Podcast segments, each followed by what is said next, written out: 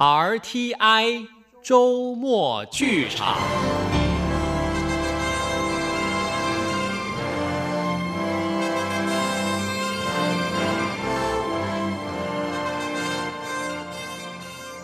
顺治皇帝龙跃云津，许湘君制作，陈宗岳主述，邓蓉蓉导播配音，欢迎收听。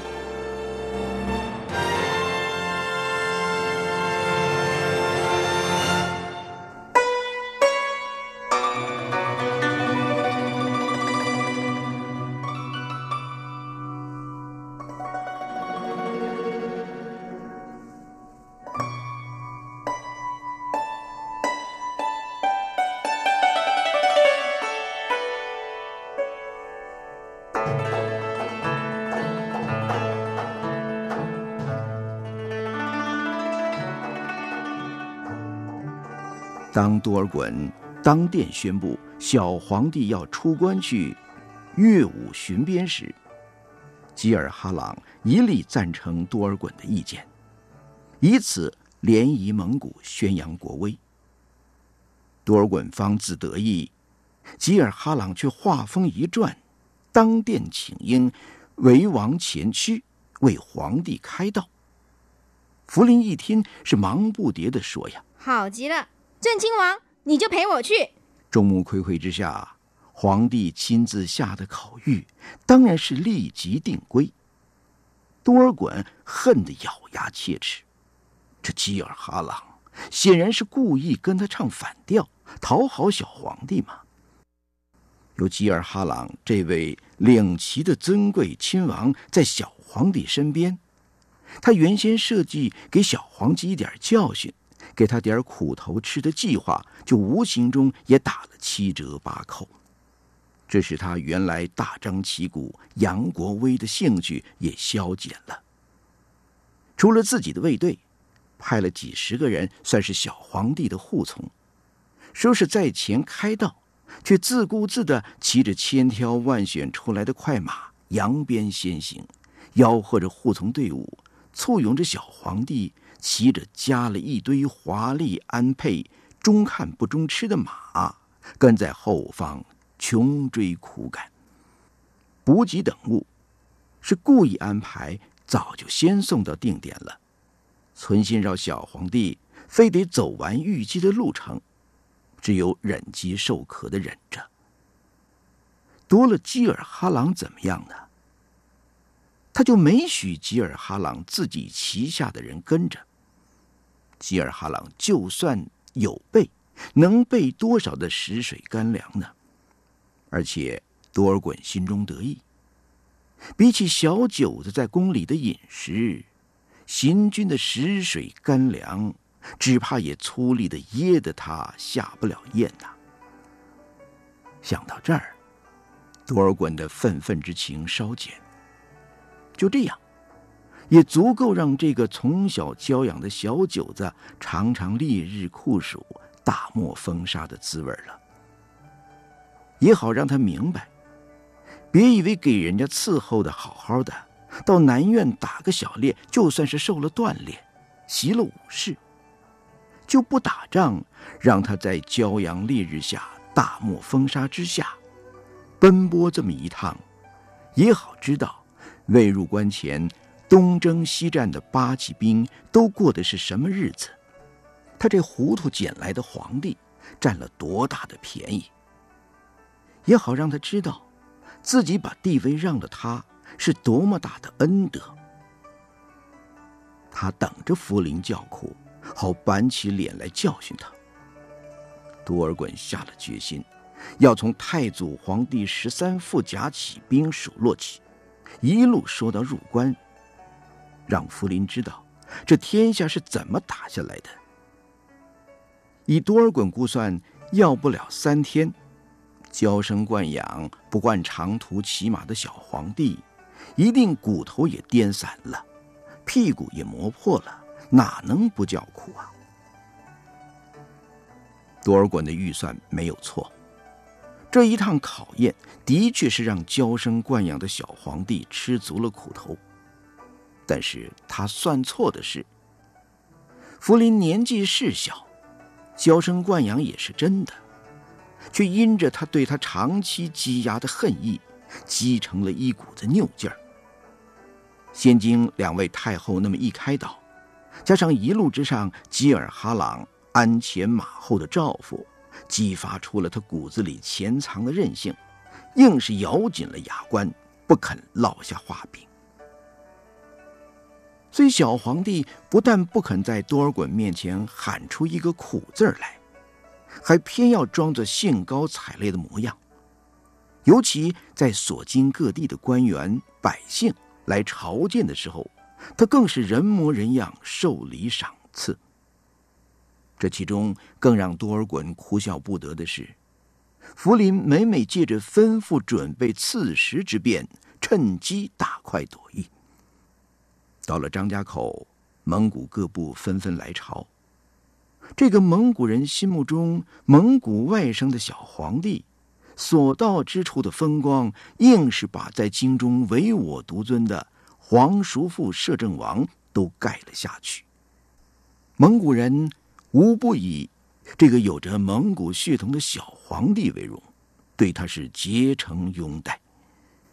不母不太。多尔衮暗自咬牙，这一手不出于布木布泰，更还有谁呢？布木布泰在蒙古各部中有着无比的号召力。他只要有所示意，这些部落的王公贝勒必然奉命为谨。多尔衮虽然自诩为蒙古女婿，论亲，怎么亲得过蒙古女儿布木布泰？和蒙古外甥福临呢？论亲，论亲，他与福临是亲叔侄，吉尔哈朗是堂叔侄。可是明摆着，福临就是对吉尔哈朗比对他亲，甚至在蒙古亲王贝勒进献礼物的时候，福临照例分赐从属，都没有列上他，到头一个就赏赐吉尔哈朗。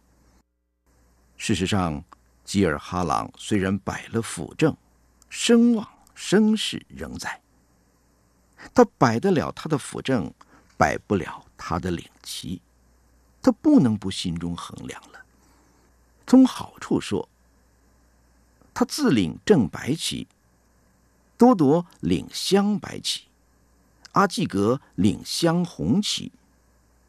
原属皇太极的两黄旗与原属莽古尔泰，后为皇太极收回自降的正蓝旗，如今因着皇帝右冲，也等于由他带领，只有整红一旗，仍为代善一支所有，镶蓝则属吉尔哈朗。如此，岂不是压倒性的优势？但他却心中有数。这内中的变数仍大。名义上，皇帝亲临两黄旗和正蓝由他带领，但这带领却也只是名义。两黄旗自命是皇帝的亲军，虽不能不听他调遣，遇到什么关键时刻，绝不会听他指挥。正蓝旗也和两黄旗一样，他可以调遣。但未必真归心于他。正红旗本是代善一支拥有，镶红旗在皇太极时代，本由代善之子岳托和阿济格合领。在岳托死后，名义上镶红旗虽归给了阿济格，但两红旗真正归心的，也还是代善一支的子孙。阿济格对镶红旗人心能掌握几分也很难说。由此行看来，蒙古的态度显然也还是偏向着小皇帝的。这倒使得多尔衮不能不心生警惕：小皇帝虽小，未必可欺呀。尤其多尔衮想到，豪格出征在外，一路传来捷报。也许不久就要奏凯而归了，这功赏是不赏？要赏，以他在两黄旗中的号召力，加上吉尔哈朗的镶蓝旗，明摆着，豪格若统合了两黄旗，再与吉尔哈朗的镶蓝旗结合，就有了不逊于自己与多铎加上阿基格的力量。而原属代善的两红旗，至少整红旗因着当初代善一儿一孙的惨死，绝不会背弃代山的意思，不帮着小皇帝。那自己呢？原以为小皇帝是空架子，今日一想，自己才真是处于为帝而不自觉。小皇帝如今还小，但他会长大呀。他长大，毕竟还有几年，自己还可以从容布置。但豪格就快回来了。当豪格立了大功回来，有了抗衡他的力量时，会不会？这么一想，多尔衮不觉心中升起了警讯，就像是一只山野中称王的猛虎，对潜伏的危机本能的竖起了毛。并做出备战的动作。哼，绝不能让豪格活着。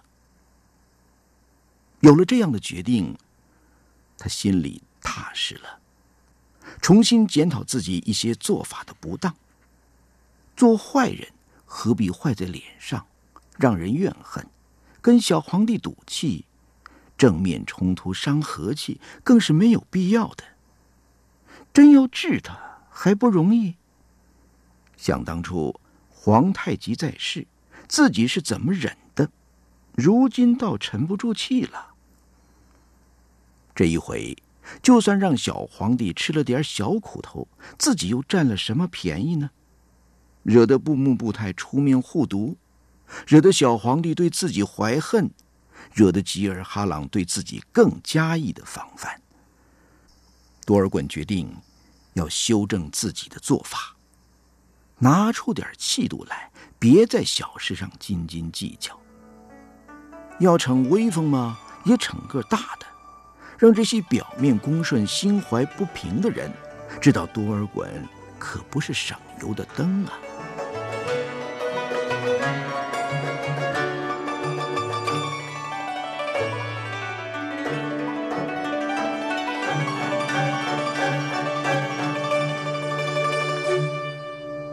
豪格这一仗，足足打了两年才奏凯回京。侥天之幸，他没有染上天花，历经艰险，总算是把西藏的刘贼扫平了。而且他还一箭射死了张献忠，平定了四川，才奏凯而归的。顾不得失仪，顺治行报见礼的时候，几乎是跳进豪哥怀里的。而且紧紧的搂着豪哥，大声喊着：“豪哥哥哥！”福临是高兴极了，他艰难而孤寂的熬过了两年心理上孤独凄清的日子。不错，他有皇额娘母后皇太后，也有亲生的额娘庄太后。但他在年龄渐长、知识渐开中，他意会到。连他带两位额娘，在这大清朝廷都是弱势，也都像长平公主说的，只是个任人摆布的棋子。表面上看着富贵尊荣，其实却什么力量都没有，处处得仰赖着摄政王的颜色。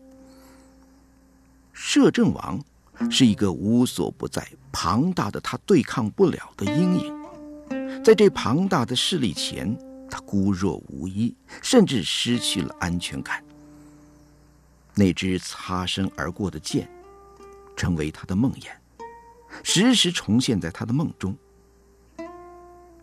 在梦中，他不再是皇帝，而是摄政王和他那结合着强大军政力量、人马包围之下的一只小兽。左冲右突，也冲不出那千万支利箭同时瞄准的黑暗巨网。福林慢慢了解，为什么李妈妈总暗示她的额娘不希望他太聪明外露，要他就算是心里明白，也最好装糊涂。以前那些期许他为圣明之君的话，再也不说了。倒纵容他嬉戏，乃至于胡闹，要他就当个不知事的孩子，吧的理由何在？就是怕多尔衮因此一计会对他不利。福林心里多少也了解了额娘与多尔衮周旋的苦心，但面对着这样难堪的情势，别说在多尔衮的严格监控下，他一年也见不着额娘几回；就算见了，他心里对额娘也有了疑虑与顾忌，有什么事不敢也不愿意向他倾诉了。诉了又怎么样呢？额娘或者好言抚慰。或者正色开解，这对福林来说都像是隔靴搔痒，既化解不开他的心结，也解除不了他的痛苦，反而让他更感觉他好遥远、好陌生。长久以来，福林盼望的是一个爱他、宠他、呵护他、疼惜他的额娘，不是处处以大局、以国事为重。不是总提醒他多尔衮的丰功伟业和对大清的贡献，企图化解他们之间那已然形成死结的圣母皇太后。在孤独无助中，福林唯一能期盼想望的，只有大哥哥豪格。豪格回来了，福林听说了这个消息，当殿宣布。要亲自在豪格出征后才修成的太和殿宣慰辛劳，表扬功绩。福林说这话的时候，故意不去看多尔衮，是有些心虚，有些担心，担心如果多尔衮反对，他这圣旨也只是空口白话说说而已，他全无把握。福林只是想把他对豪格的爱用这个方式表示出来。出于福林意外的，多尔衮竟没有异议，而且下令为豪格续功。盛大的欢迎仪式使豪格也颇为意外，因而踌躇满志。而且多尔衮对顺治皇帝对豪格亲热出格的报见礼，也视若无睹。而且在欢迎仪式上还亲自宣布。晋封豪格为和硕肃亲王。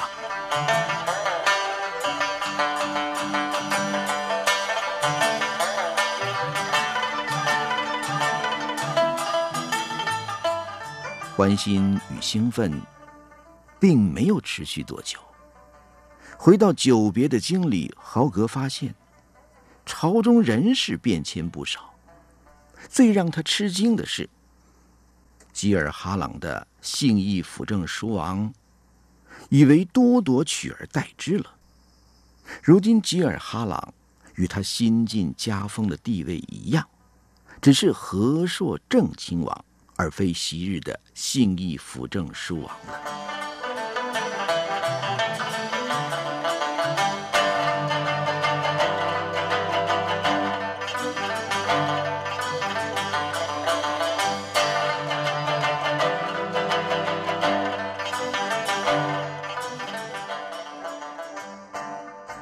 反而都铎成了辅政熟德御亲王，而且朝中新贵尽是多尔衮多铎一党，这是怎么一回事？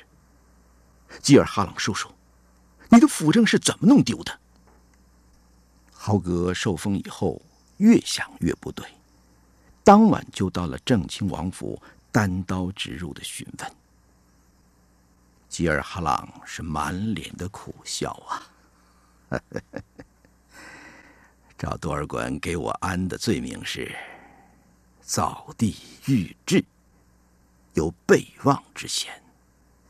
豪哥，你知道我的，该怎么盖，我哪会多事去胡出主意，添什么愚制的玩意儿？反正房子盖好了，就有人检举。谁？苏克萨哈，又是个狗腿子。这罪原是能大能小，大可以要了命。多尔衮大概也还不想要我的命，又派了谭泰来。谭泰，他论罪当死，他没死。如今是多尔衮跟前的红人。多尔衮要他来劝我自己认罪，自认不配当辅政书王，并且推荐多铎来替代。豪哥，你知道，我若不答应，后果会是什么？我无可选择。豪格心中对吉尔哈朗的软弱不以为然。吉尔哈朗看出他的神情。同时警告说：“浩哥，你千万谨言慎行，别给自己招灾惹祸。如今皇上也十一岁了，不比小时候可以哭着闹着护你。”这么一说，豪哥心头一震，回头再看看，四下无人，压低了声音：“吉尔哈朗叔叔。”我两年不在京里，现在到底朝局如何？论政事，咱们也不能昧心。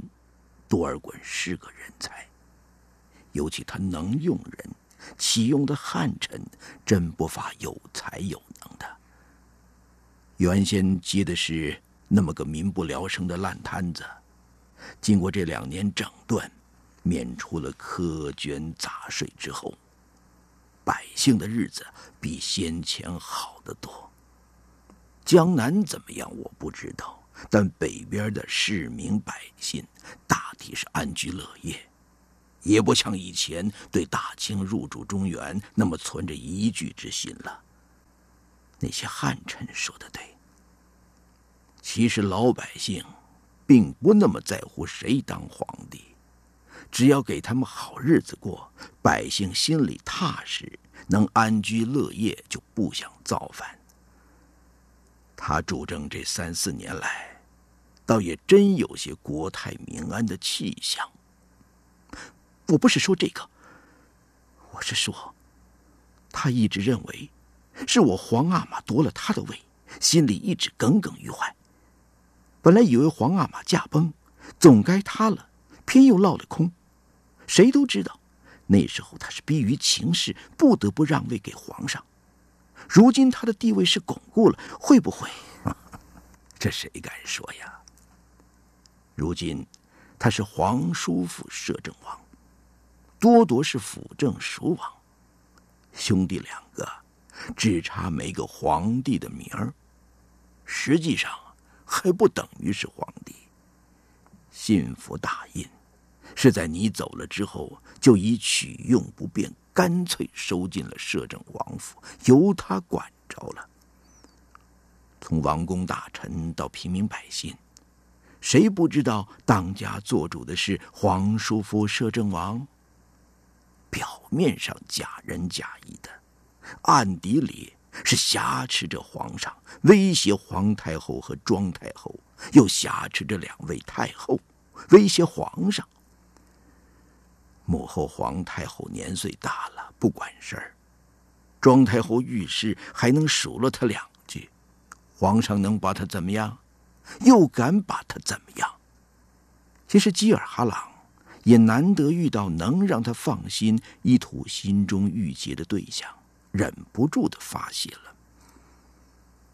豪格听他说到这儿，迟疑了一下，仿佛下了决心，问：“我有句话。”不问，憋在心里憋得难受；要问，又真难启齿。咱们总算熟知提起，我也敞开来说。都说他跟庄太后，可是真的？你这叫我怎么说呢？说真，谁也没亲眼看见；说假。他是有事儿没事儿就往庄太后宫里去，一去老大半天不出来，孤男寡女的又都在盛年，你说能不叫人猜疑？你也知道的，人家本来就两小无猜，有旧情在先的，原本就是阴错阳差的配错了对儿。如今多尔衮又有个让位之功搁在那儿，他真想要怎么样，庄太后能兼具得了？就有什么，又何足为奇？这话虽然没有指责的意味但也等于是承认传言不虚了。豪格与皇太极为皇子，与福临为皇兄，面对这样的情势，即使只是传言，也实在难忍。沉着脸又问：“母后、皇太后就不管？老实说，怎么管法？再说明白点儿。”就算有什么，也是为了小皇帝，为了咱们大清朝。要不是有庄太后笼络得住多尔衮，多尔衮能容得谁坐在宝座上？别说母后、皇太后，恐怕就算是你皇阿玛地下有知，也不能怪庄太后。要不是他，能有今天的局面？今天的局面，今天的局面又怎么样呢？皇叔父摄政王权势倾天，他真想要当皇帝，谁拦得了他？关键就在这儿，他不是不想，也没谁能拦得了他。毕竟他没真做出来。为什么？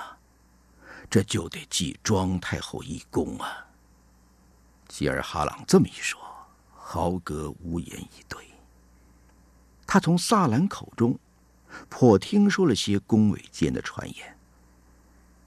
诺兰如今的落寞失意，做妹妹的岂能无所觉？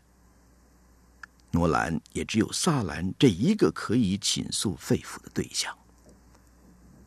在摄政王妃罗兰的口中，当初就是庄太后色诱多尔衮。以此挟持多尔衮让位福临，而且直到如今还魅惑着多尔衮，以至于多尔衮终日魂不守舍，将他视如无物。同时，萨兰也还转述了罗兰的话说：“他算是什么寡妇嘛？我才是真寡妇，守活寡。”这些话听在豪格耳中，真是为之羞惭愤恨的无地自容。他父皇的妃子，大清朝的皇太后，竟是如此不堪。然而吉尔哈朗的角度却又是不同。在他看，庄太后所作所为，纵然与明教有亏，但对整个大清来说，还是功大于过的。豪格默然了，但愤愤之色难掩。希尔哈朗正色的说。你不要以为庄太后真的只顾私情欢爱，与多尔衮苟且暧昧，她真是以大局为重。老实说，如今朝中，多尔衮还怕了谁？就对这位庄太后还有几分顾忌。他把多尔衮以巡边乐舞为名。带着小皇帝出关的事说给豪格听，多尔衮当然没存好心，我还真怕他在路上玩什么花样。恐怕你还不知道，在这事之前，西纳布库、西汗他们陪着皇上行为，西纳布库跟皇上争猎物，差一点一箭没伤着了皇上。多尔衮知不知道这件事？怎么处置的？怎么处置？哼，倒数落了皇上一顿，说他成天只顾着在宫里享乐，荒废了骑射功夫。不然，怎能把眼前的猎物让人给抢了去？他，他该死！也因此，我冒着让他恨，自请陪着皇上出关。一路上也真难为了皇上。他从小养在宫里，哪吃过那种苦？上面日头晒着，下边马颠着，两块都磨破了，每晚还是我给他上药。你也知道那个疼啊。他咬着牙，眼泪直在眼眶里打转，可就没在多尔衮跟前叫一声苦，掉一滴泪。豪格是想不到这个娇生惯养的小弟弟，竟然有这么样的骨气，不由得赞叹：“真难为皇上，真不愧是皇阿玛的好儿子，也叫多尔衮知道，皇上年纪虽小，也不是可欺的。你们去了多久？一个月。皇上就活生生给他折腾了一个月。”后来就不一样了，为什么？就因为咱们庄太后棋高一招，她利用蒙古各部反将了多尔衮一军，让多尔衮知道，他再怎么权大势大，小皇帝才是蒙古各部心目中的真皇帝。这一趟下来，算是多尔衮白费了心机。倒是皇上真得了人心，尤其是蒙古各部，都当他亲人。本来也是，论起来，他原是蒙古外甥。这一说，豪格猛然想起，当初争位相持不下之时，也是在蒙古王公出面的情况下，使局势急转直下。如此看来，这位庄太后的智谋。还真是不能小觑呀！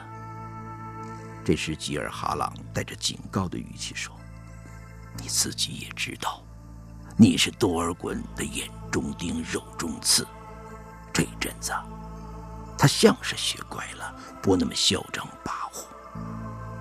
但我倒更担心，以前他跋扈在外头，皇上还能闹，我们也好防范。如今……”恐怕他像笑面虎，阴狠全在背里。你可自己留神呐！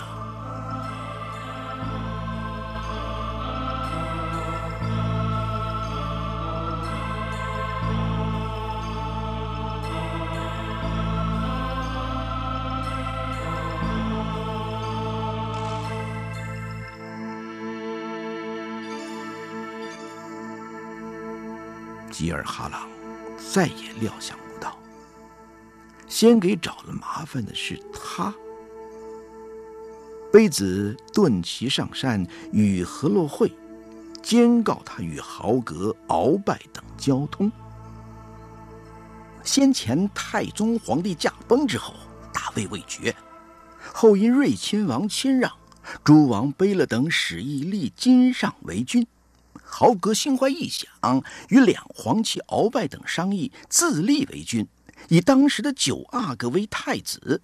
郑亲王宇闻此事，却包庇肃王与两皇旗大臣不加举发。这是一石二鸟。吉尔哈朗宇闻未加举发，就算有罪，那当事人豪格更当如何？但这一波。却只冲着吉尔哈朗而来。吉尔哈朗自知与多尔衮的梁子，在陪小皇帝出京时就算是结定了，到心一横，豁了出去，不但为自己，也替豪格辩解。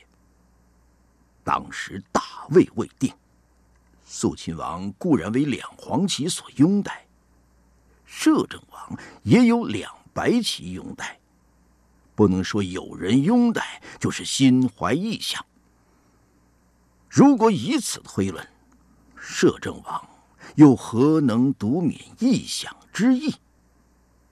大位既定之后，豪格与两黄旗并未有逾越之举，皇上与豪格手足之情远胜他人，是诸王大臣所共见共知的。又何来以弟为子之说？此一说从何而起？举发人原为肃亲王属下，若有此事，倒可能当时宇文。在未入关之际，何洛会也曾反噬雇主，当时并未闻有此一条。事隔三四年，以宇文入人于罪，何以服人？这是反责何洛会监告，反噬二字，声色俱厉。诸王虽然望摄政王封赐行事。对吉尔哈朗指责何洛会反噬雇主，却也都于心戚戚。多尔衮能收买何洛会反噬雇主，则谁敢保证自己手下臣属不被收买，自己不被反噬？这种戚戚之情，厉行于色。何洛会看风色不对，不敢在这话题上再纠缠。却又急于为多尔衮立功，赶忙假作无事。何洛会说：“郑亲王之罪不仅于此，他因御制之罪，实夺辅政，而愿望皇叔父摄政。肃亲王回京之后，又屡次相聚，诋毁摄政王，图谋不轨。两叔侄相聚是真，诋毁与否？”也只能由着别人编排，自由新政。希尔哈朗倒无词可辩了。王公大臣毕竟相怨居多，为了明哲保身，诚意息旨，论罪应死。小皇帝心急如焚，也不辨真假。多尔衮看在眼里，暗自冷笑，却又出来做好人了。啊郑亲王素有功于大清，愿望种种，不过私怨。本爵不愿因私怨而杀大臣，请减免其罪。结果是由和硕正亲王降为多罗郡王。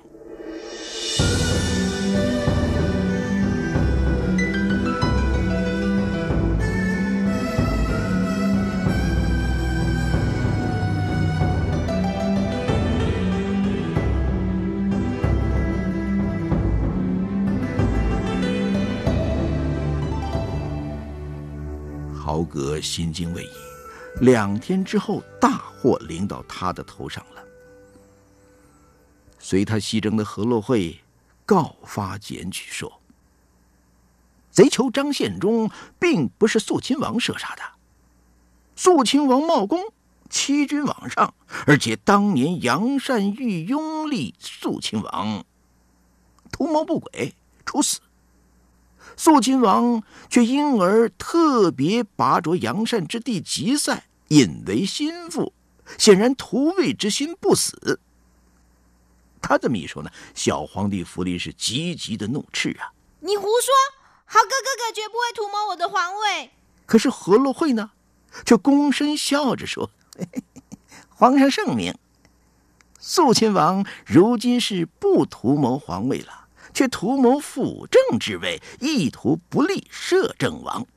同时，他还指着豪格：肃亲王煽动离间皇上与摄政王，意图取摄政王之位而代之，要皇上封他和硕皇兄辅政王。摄政王当年谦退为怀，不肯登大宝，一心辅弼皇上，又有定鼎燕京的不世之功。皇上又冲不明利害，若听信肃亲王的谗言，不利摄政王，必受天下臣民不谅。肃亲王为一己之私欲，陷皇上于不仁不义，罪不可换。此言一出，王公大臣无不耸动。豪格是怒目而视，何洛会，你血口喷人！若要人不知，除非己莫为。肃亲王引吉赛为心腹，吉赛对肃亲王也的确是忠心耿耿。只可惜，他是个好酒贪杯之人呐。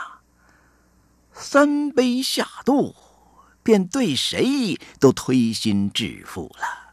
你，你拿出证据来！吉赛战死，肃亲王因而有恃无恐。但肃亲王向皇上进谗，乃在皇极殿中，皇极殿中的太监可以为证。这个时候，豪格想起当日在皇极殿中兄弟二人的对话，顿然面如死灰，吼着说：“不错，我是想做辅政王，只因为摄政王欺压皇上，跋扈专权。我豪格身为先皇长子，皇上长兄。”只遗憾不能护卫皇上，愧对先皇。何乐会听他这番话，见摄政王目中露出赞许的神色，越发的神气活现，扫视殿上群臣，冷笑的说：“豪格已然服罪自宫，请议刑罚吧。”当着摄政王，谁人敢从轻量刑？众口一声。都说是死。不，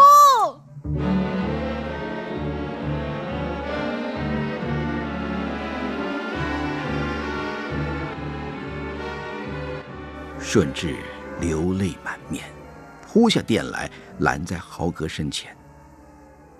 多尔衮是一脸的冷肃，站在他前面，却一言不发。顺治强忍着心中的恨。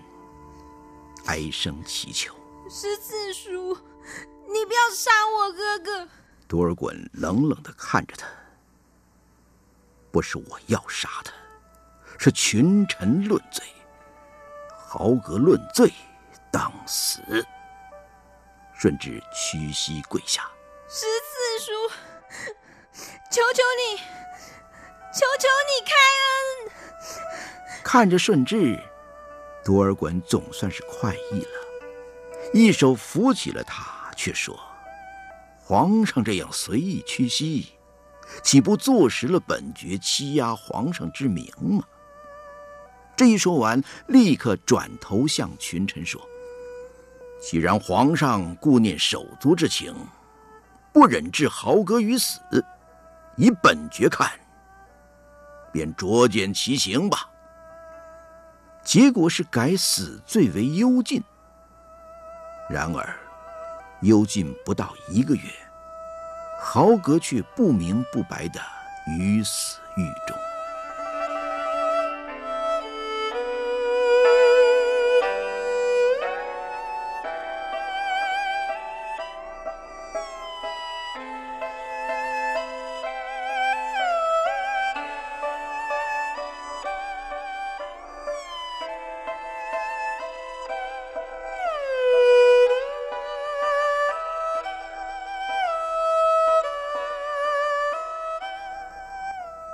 豪格死讯传出，最伤心的是小皇帝顺治。如今他真的是孤处大内，无依无靠了。以前有豪格在，虽然豪格自己也有志难伸，但在心理上，总有个如父长兄可以依靠，所以自己不惜当殿向多尔衮下跪，求他代豪格一死。岂知虽未处死豪格，豪格却仍于死狱中。福临不知道豪格是怎么死的。豪格那么健壮勇武的人，不可能就这样死了。如今的福临已然学会了不信任任何人，学会了不动声色的窃听。令他伤痛难遏的是。在宫中小太监的交头接耳中，有人以为是病死的，有人说是自杀，更有隐隐约约的说法，说豪格死于多尔衮的谋杀。不论哪一种的说法正确，总之豪格是为他而死的，死在多尔衮之手。然而死的不明不白，福临痛哭。他痛恨，唯一让他稍恶伤痛的是，多尔衮没有抄豪格的家，也没有株连豪格的妻儿。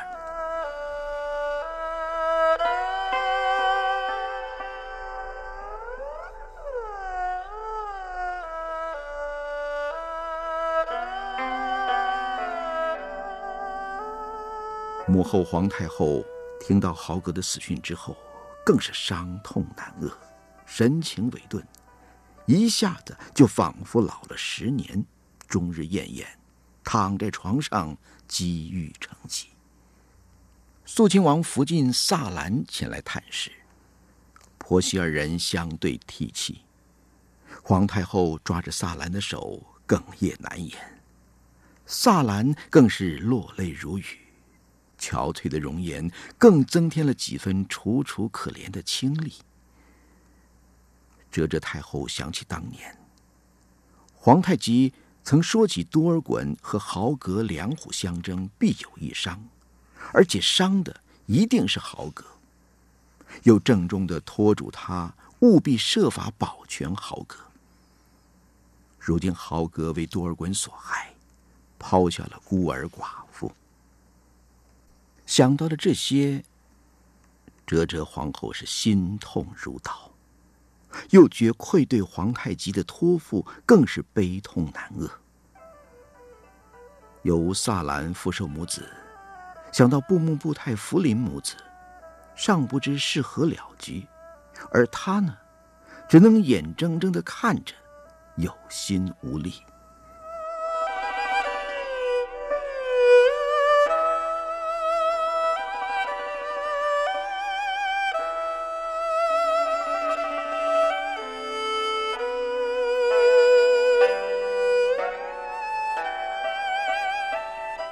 几乎是相对无言，唯有执手对泣。直到晌午，见皇太后体力不支，萨兰亲自服侍她睡下，才出了太后寝宫。一个小太监迎向前来打欠：“庄太后请福晋去一趟，有提起话说，请福晋别带跟的人。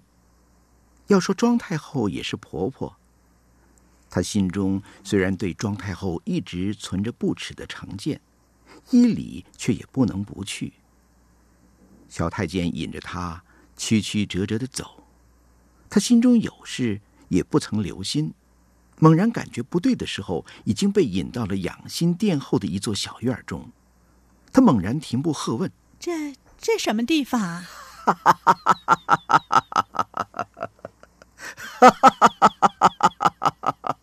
一声长啸，自殿中跨出来的是多尔衮。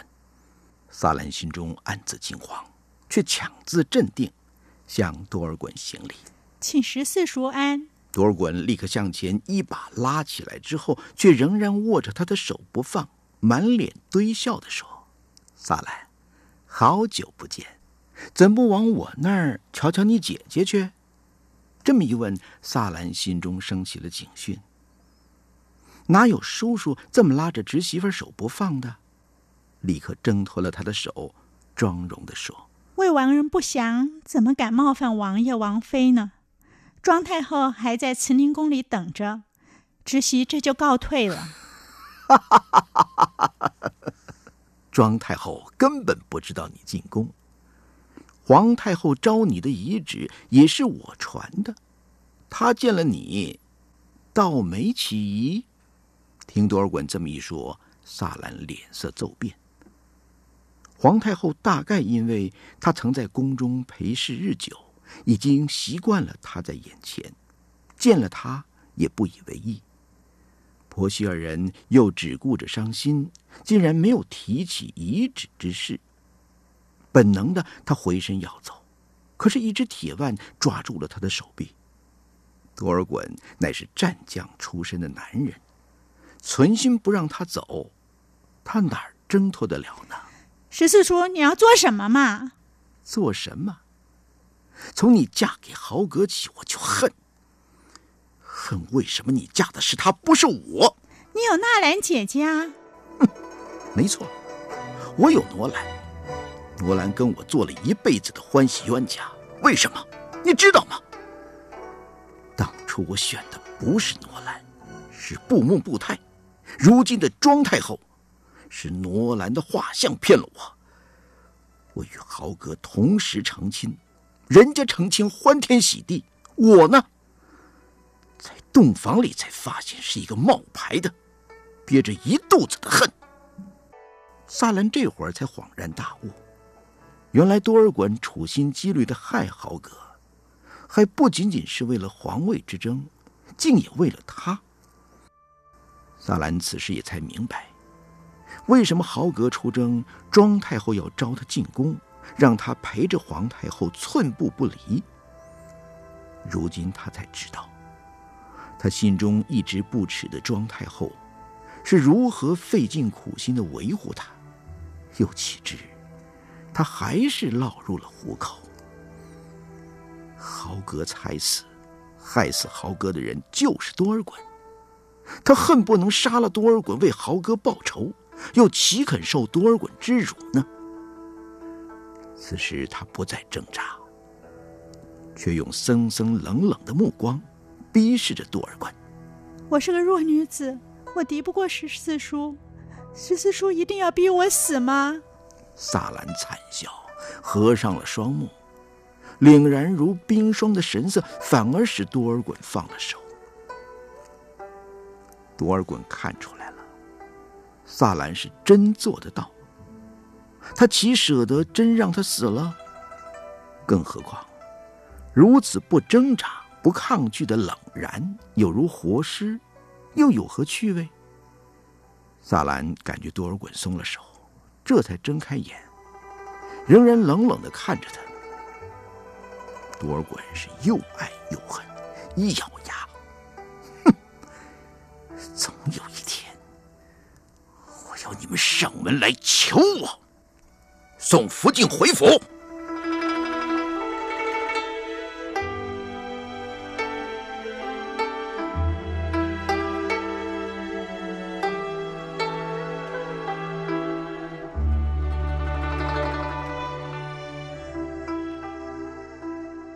宗室弟子不可不习祭社，恐无人监督，疏懒万乎，健忘祖宗根本。即日起，各宗室子弟随时应召，即当往摄政王府校社，以便简拔任用。此谕一出，宗室的诸王悲乐无不对子弟严加督导。以其在教社之时能领袖群伦，得到摄政王的赏赐，平步青云，至少不能丢人。若成绩欠佳，是连父兄都要连带受责的。肃王的长子傅寿也受到了征召。摄政王的政令，何人敢违？傅寿即便是心中恨不得食多尔衮之肉。亲多尔衮之皮，也不敢违背祖宗家法定下来的不废祭社的规矩。才进了摄政王府的府门，迎面就遇上了对头何洛慧。何洛慧看见他，惊叫了一声：“哎，打鬼呀，打鬼！哎青天白日的，怎么鬼也出来乱逛？可吓死我了！”这一番做作，惹得周围的护卫们是大笑不已。傅寿只是冷着脸。强压着心中的怒气，不理会。何洛慧又说了：“，他还算是宗室子弟吗？豪格身犯谋逆大罪，应血宗籍。只要摄政王一句话，他连红袋子都系不上。红袋子是宗室旁支，等于是同祖堂房兄弟。皇太极特别念及他们。”也是爱新觉罗一脉血印，而施恩授予的。若以豪格的罪名隔绝抄家，子孙贬为庶人，的确是只要多尔衮一句话，福寿就连红袋子也系不上。福寿含着脸，强忍着恨，随众去到教场。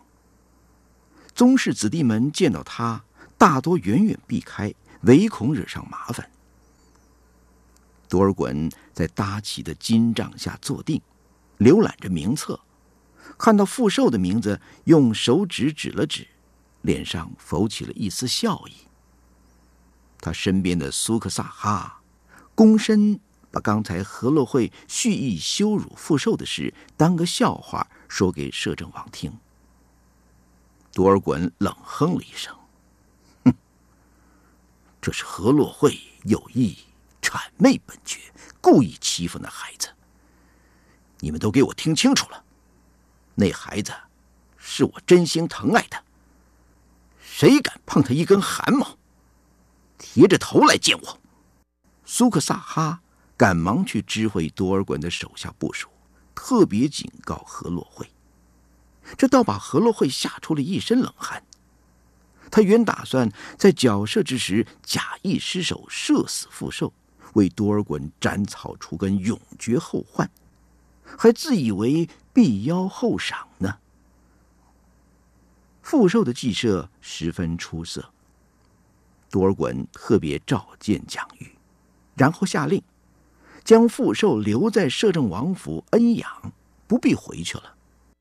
这个决定让傅寿大吃一惊，赶紧跪下禀报说：“傅寿谢摄政王恩典，可是我额娘在家等着。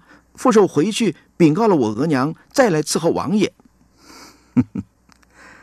自有人去告诉你额娘，你只管放心住下，我绝不会亏待你的。”随即，多尔衮就命人带傅寿下去，并且命令说：“好生服侍阿哥。”谁敢怠慢，留神着脑袋！的确是恩养，安排的住处，衣食无一不奢华精美，但守卫森严，傅寿走不出他住的跨院一步，他被软禁了。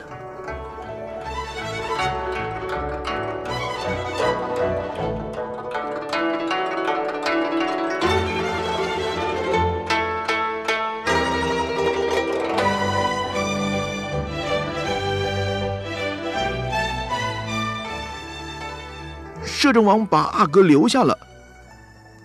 从人回报，萨兰面如死灰。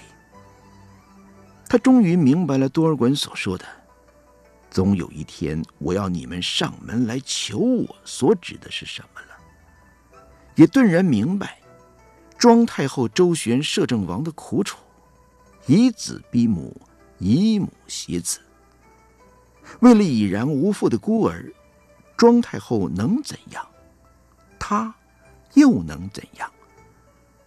她可以死，在多尔衮逼他的时候，他是真决心以死全节的。然而如今，傅寿落到了多尔衮的掌握中。傅寿，豪格承宗继业的儿子，不能死啊！豪格。萨兰在豪格陵前哭的是肝肠寸断，苍天不忍红颜保命。二十几年的恩爱，只落得今日的家破人亡。家破人亡啊！豪格已亡，复寿，复寿不能死。一定从摄政王府抬来的轿子。耀武扬威的停在影壁前，多尔衮算定了他，算定了，他要上门去求他。摄政王府的门进去容易，他无可选择。